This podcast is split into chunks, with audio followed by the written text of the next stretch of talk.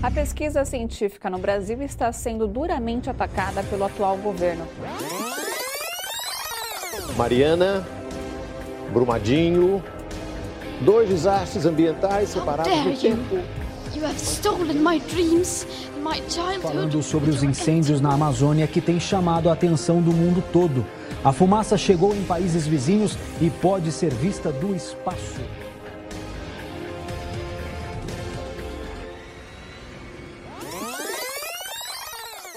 Fala, Sapiens, tudo bem com vocês? Bem-vindo ao episódio piloto do podcast Sério Sapiens, um podcast mensal sobre temas variados do universo das ciências biológicas. Eu sou Gabriele.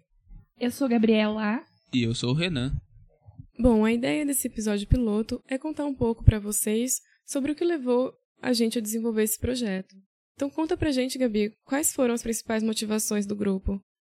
Bom, galera, resumidamente, é, a nossa principal motivação foram os últimos acontecimentos, mais precisamente no início do ano passado, quando a gente passou a se deparar com a tentativa de um desmonte da educação, que abrangeu, dentre outras coisas, a desestabilização e a desmoralização das universidades públicas e dos programas de pós-graduação. Isso fez com que a gente passasse a nos questionar de que forma a universidade pública e nós, inseridos neste contexto, nos relacionamos com a sociedade e tentamos traduzir todo esse conhecimento produzido para além dos muros da universidade.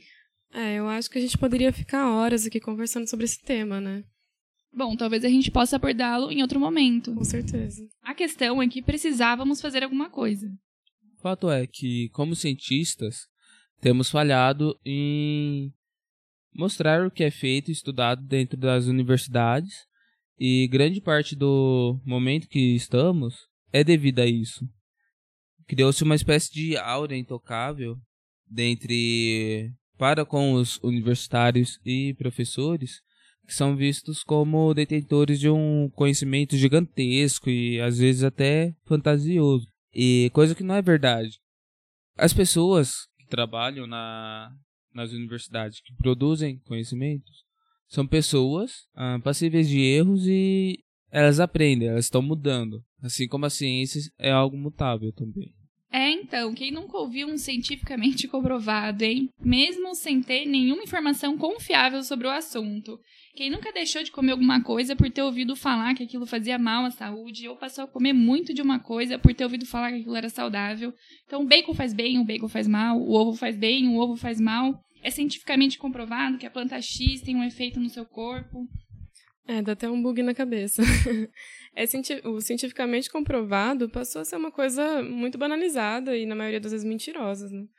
E isso acabou refletindo na forma como as pessoas veem os pesquisadores e acabaram indo de um extremo de conhecedores e detentores da, de toda a verdade para aqueles que não sabem nada. Exatamente. E quando olhamos para trás, vemos que pouco se falou como, de como a ciência é feita para aqueles que não são cientistas. Como eu falei antes, a ciência é algo mutável. E muitas vezes não fica claro para as pessoas em geral os seus métodos, os temas de pesquisas e como elas podem alterar a sociedade. Quem comentou sobre isso durante muito tempo foi a mídia não especializada, o que acabou criando algumas ambiguidades e algumas ideias errôneas, sendo que muitas delas não foram intencionais, já outras foram bem intencionais. É, hoje em dia a gente vê que inúmeras pessoas buscam fazer divulgação científica das diferentes formas em inúmeros espaços. Mas a gente sentiu que é necessário mais. Mais visões, mais opiniões, mais discussões. É, Gabi, acho que é necessário a gente tentar atingir cada vez mais pessoas e também falar sobre temas diversos, temas diferentes. Pois é, para que esse conhecimento ele se espalhe e não fique confinado às universidades como tem acontecido. Para que a gente consiga, então, ajudar a combater a desinformação e mostrar às pessoas essa maravilha que é a ciência. Pois bem, nesse podcast tentaremos explicar a ciência focando na biologia discutindo temas e pesquisas, derrubando mitos e buscando mostrar a visão de quem está inserido nesse meio para aqueles que não estão. É, Renan, pensamos em um formato bem dinâmico, né, com três frentes distintas. Então, discussão de temas atuais, curiosidades sobre o universo das ciências biológicas, obras clássicas da biologia e aí um episódio inteiro de perguntas e respostas. E aí esse é o momento de vocês interagirem ao máximo com a gente, hein? Os conteúdos eles serão disponibilizados então é, no YouTube, no Spotify e no Deezer. E a ideia é que os nossos ouvintes interajam com a gente e conversem através das redes sociais também: Facebook, Instagram e Twitter. Mas vamos lá então. Por que biologia, Gabi? Bom, acho que a primeira coisa é porque a, o nosso grupo é formado basicamente por biólogos, né? E aí vale ressaltar a beleza da nossa UFSCar. Para quem não conhece, a UFSCar é a Universidade Federal de São Carlos, a belíssima terrinha São Carlenho. Maravilhosa, lindíssima UFSCar. Alguns são mestrandos ou doutorandos e atuando sempre em áreas relacionadas à biologia e ciências ambientais. É, enquanto outros estão buscando outros tipos de especialização e conhecimentos nesse mundão afora aí de Darwin. Portanto, galera, amamos muito tudo isso. Agora a gente vai problematizar um pouquinho o bom ecochatos que somos. Nós precisamos, de uma vez por todas, entender e respeitar os limites do nosso planeta. A pegada ecológica do Homo sapiens sapiens já está insustentável e caso a gente não mude o nosso estilo de vida e de consumo, a tendência é que os sistemas naturais colapsem e a vida como conhecemos não exista mais. Um cenário bem apocalíptico. Muito. E vale ressaltar que estamos falando de pouquíssimo tempo para que isso aconteça. A nossa espécie surgiu há cerca de 300 mil anos, e a partir daí iniciamos uma belíssima jornada evolutiva. É realmente impressionante como a nossa sociedade se desenvolveu e aprimorou seus, as suas ferramentas de, para modificar o ambiente e se estruturar em um sistema social cada vez mais complexo.